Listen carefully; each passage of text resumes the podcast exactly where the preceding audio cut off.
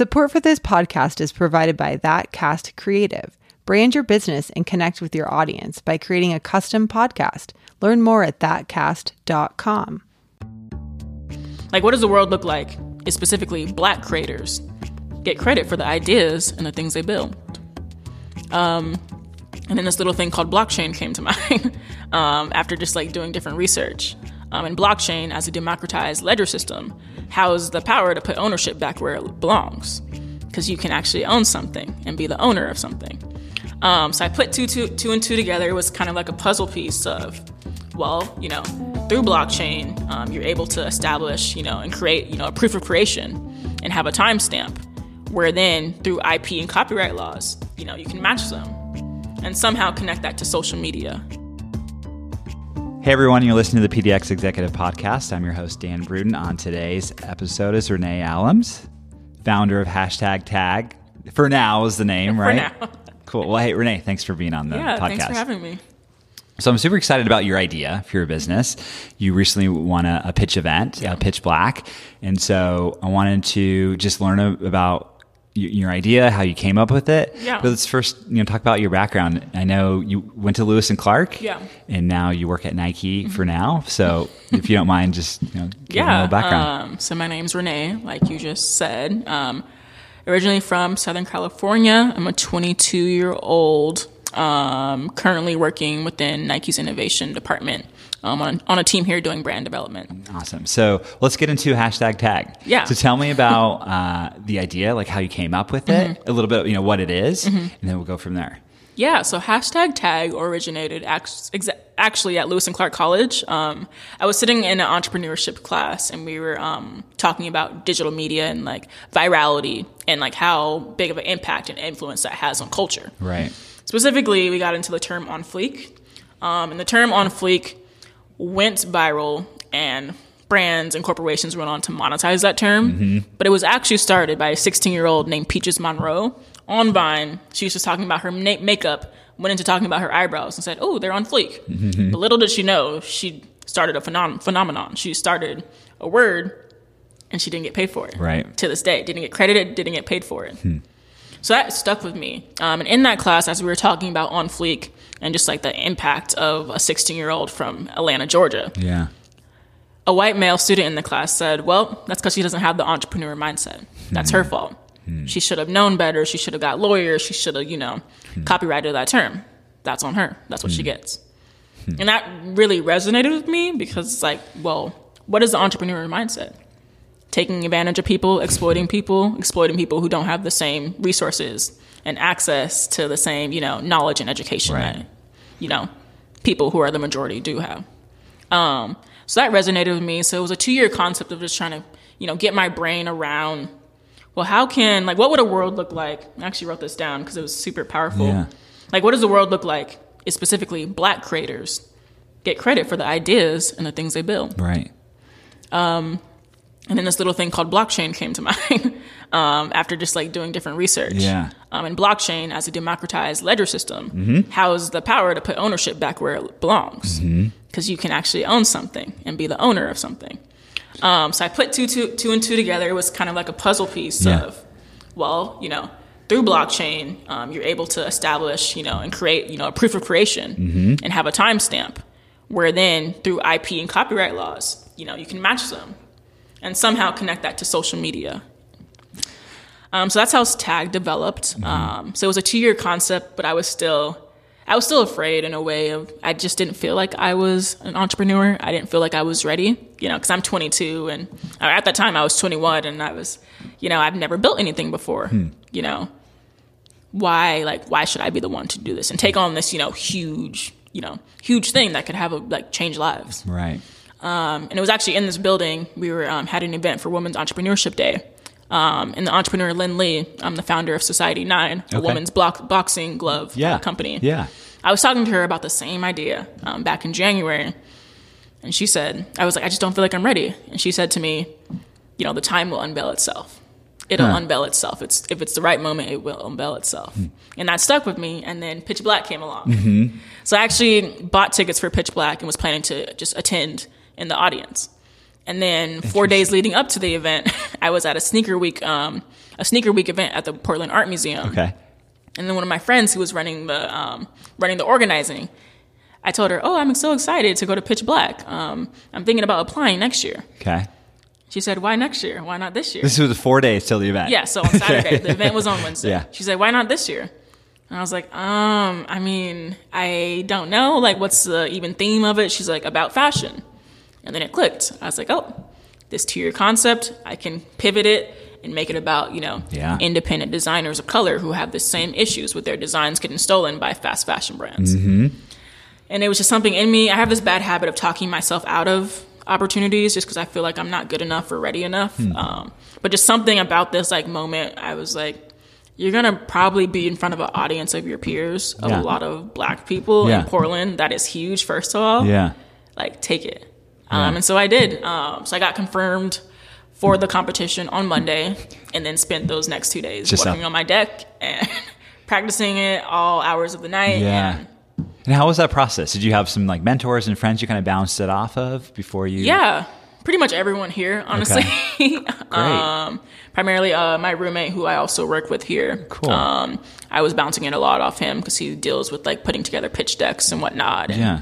But the funny part is, is when my friend told me that there was an opening for Pitch Black and they still needed participants on Saturday, I was already, you know, reciting my pitch in my head mm-hmm. in that moment. So back to what Lynn Lee said, it'll unveil itself. You know, it was just re- waiting for that opportunity in that platform. So how was that experience? I know. So you won, Mm-hmm. and I was telling you before we recorded. They showed that I saw the picture of the chart of like percentage. Yeah. Was like way ahead of everybody else. So how was the experience going through that? It being kind of the first pitch event you did, and Yeah, it was. I mean, honestly, I I'm still trying to find words for it.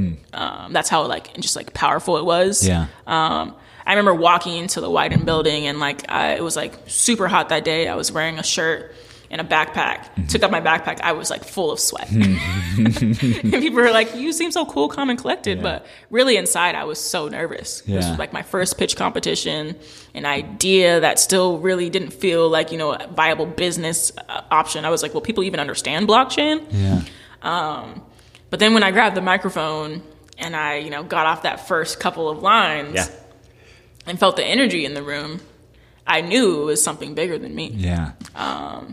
And when I saw, um, so it was live voting, so I had to sit there while everyone was voting, Mm-hmm. um, and just those moments of anticipation, I was Yeah, like a wreck inside. Um, and I didn't even look up when they announced it. Oh, yeah. I just heard the crowd of just like everyone just like whoa. And then like I looked up and I saw and I just immediately like burst out in tears. I was super emotional. Yeah. Well, congratulations. So, you. Mm-hmm. what's kind of next steps for the idea? And also would like to get into, you know, the the startup commu- community Mm-hmm. as far as. Uh, w- since then, have you heard from them? People offering help, or Mm-hmm. how's that been?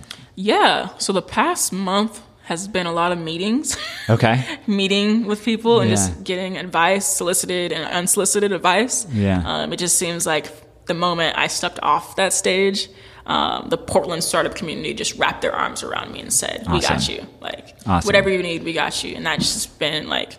That's just like meant everything to me Mm-hmm. um, as someone who's like, this is my first thing I'm trying to build, and it's a huge thing I'm trying to build. Yeah. Yeah. Um, I don't know why I kind of like you know just jumping off the deep end right now. Um, but it's been great just to see the com- startup community being able to you know just so graciously um, Yeah.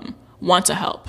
it's kind of the ethos here in Portland. I always Yeah, say, right? that's why I love it so much. Yeah. because I'm from you know Southern California, LA, and it's it's different. You know, Right. it's a dog eat dog world out there mentality and. Yeah, I'm sure it's you know I'm sure it's changed down there, but Portland is special. Um, you know, I want to talk about the also this emerging leaders Mm-hmm. uh, program too. And when was timing? When did you go through that? Was it while you were in school? So or- it was while I was was in school, um, junior my junior year at Lewis and Clark College, um, and it was kind of you know I thinking about you know being a junior, you thinking about okay, what am I going to do when I graduate? And for me, I was like you know I had two options. I could either stay in Portland or go home. And to stay in Portland, I needed you know I needed a network, I needed Yeah. opportunities, and from where I was currently standing, I, I, I couldn't see anything on the horizon. And then I heard about this emerging leader program, and I honestly didn't have any other options or choices, so I decided just to take a chance on this new program. And I mean, they read my application and then they mm-hmm. met me and they mm-hmm. they said you have a place here. Like, Awesome. don't leave. Like we like the the city needs you. And is it a year or two year program? Um, so they just match you with Match summer you. Summer, right. summer Okay. internships. So like Okay. three three three month internships. yeah, and you mentioned so first year match was approved. You're Yeah. awesome company. Yeah. a lot of growth. So you were there right when there was a lot of growth. Yeah, which is really exciting to see, um, especially like in Portland. You don't realize how big the tech scene is until you're in it. Mm-hmm. Yeah. You're just like, wow, there's some really innovative projects being developed right here um, in our backyard. Gosh, there's so much going on. It's every day I'm learning about a new company or like learning about someone like you Yeah. starting something awesome. So, um, you know, now that it's been a month, you know, people reaching out maybe to offer to help. How, you, you, are you going to kind of work it on a, a, a nights and weekends, or what do you think's kind of? Yeah, for now it's been nights and weekends. Yeah. Mm-hmm. Um, I'm kind of taking my time with it. Um, I feel like with this, especially with this audience and this community, Mm-hmm. um, I owe it that. I Mm. owe it to take my time with. Um, and yes, I it's great to get all this advice, but also at the end of the day, I have to go with my gut and Yeah. my instinct. And right now, my instinct is saying, take your time. Yeah, yeah, and it's yours, right? Yeah. So, um, let's talk about a little bit about Portland. Again, you're not, you know, you didn't grow up here, but you've been here a little while. You went to school here. Uh, how do you feel the community in general, like business wise? I mean, you work for a prominent brand right now. Uh, how's that been for you? And just making the transition of now you're going to start your own company, and you know, there's a tech scene that's supportive, but just in general, has it been uh, good or just you know pros and cons about? Because we're a small town Yeah. still, so. Yeah, definitely. I mean, great, um, but definitely also the pros and cons. Um, you know, starting especially in this ecosystem that is Nike. You know, you're Mm-hmm. immediately hit with imposter syndrome Hmm. since being surrounded by so many talented, you know, empowering individuals. Tell, yeah, Um, tell me more about that. You just mean uh, when you first came here, was that a little? Yeah, especially in my internship, um, of just being like, do I even belong? Because you know, I playing basketball. I grew I grew up with the brand. You know, I grew Yeah. up with Nike. Every time, you know, you know, my like foot grew, or you know, I got bigger and stronger. Nike Yeah. was always there in my Yeah. development. Um, but for some reason, it was never, never a place I thought I would end up. Honestly, um, and just because of that, of just you know, I didn't see people who looked like me, you know, Mm-hmm. associated with Nike, maybe, you know, on the ads, but never saw anyone, you know, oh, I work for Nike. I never really even met anyone who worked for Nike Right. before, being from my small town. Um, it was just like a brand you wore and a brand you liked and adored, you know? Um, so actually being in here and just seeing how like even my family relax reacts, you know, it's um, I took them when they came here for my um, gra- college graduation. I took them on like a uh, tour of the campus and just seeing their faces and just seeing how proud of proud they are with me. You know, this is the first time you know they've even been on like a corporate campus. Um, So that was just empowering and just like feeling I have a lot of weight on my shoulders. You know, it's just a lot of responsibility. Yeah. Um, and on that note, um, I also feel like you know I meet a ton of ton of talented, motivated, you know, ambitious people of color. Mm-hmm. So how do we bring them in here as well? Yeah, absolutely.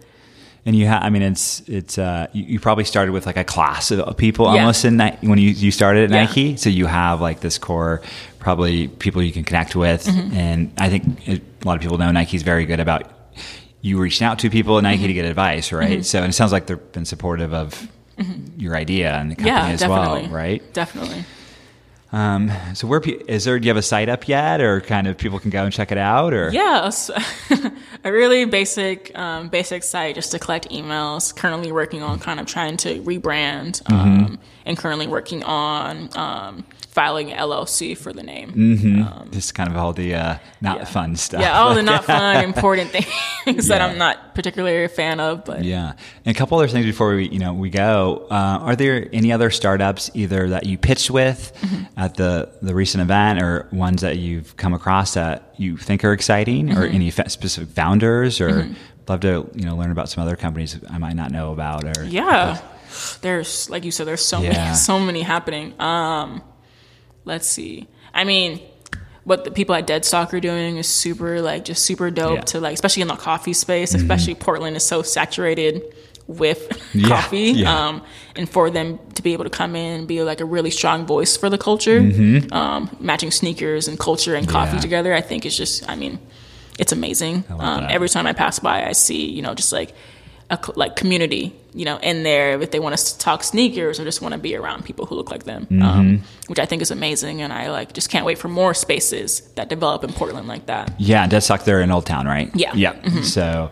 yeah, I was just uh, hopping in there, and that's that's great. I saw something. I think Stephen Green posted how he was like had like a bank almost of like go support these Yeah. ones, right? And that was Deadstock was on there, so very cool.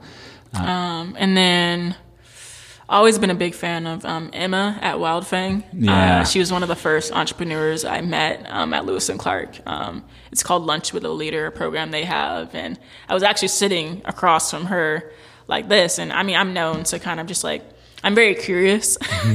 um, so I had like a Facebook printout um, of like some of the comments that people were saying under uh, one of Wildfang's ads that I wanted to ask her about, particularly talking about how you know they're really you know taking fem- feminism and trying to make money off of it, um, and just kind of just being curious of how she, what she thought about it. And the answer she gave was like super profound. You know everything they do that people don't see. You know of how much they donate and you know the workshops they do for you know homeless youth and Right. whatnot in the LGBT community, and just I mean.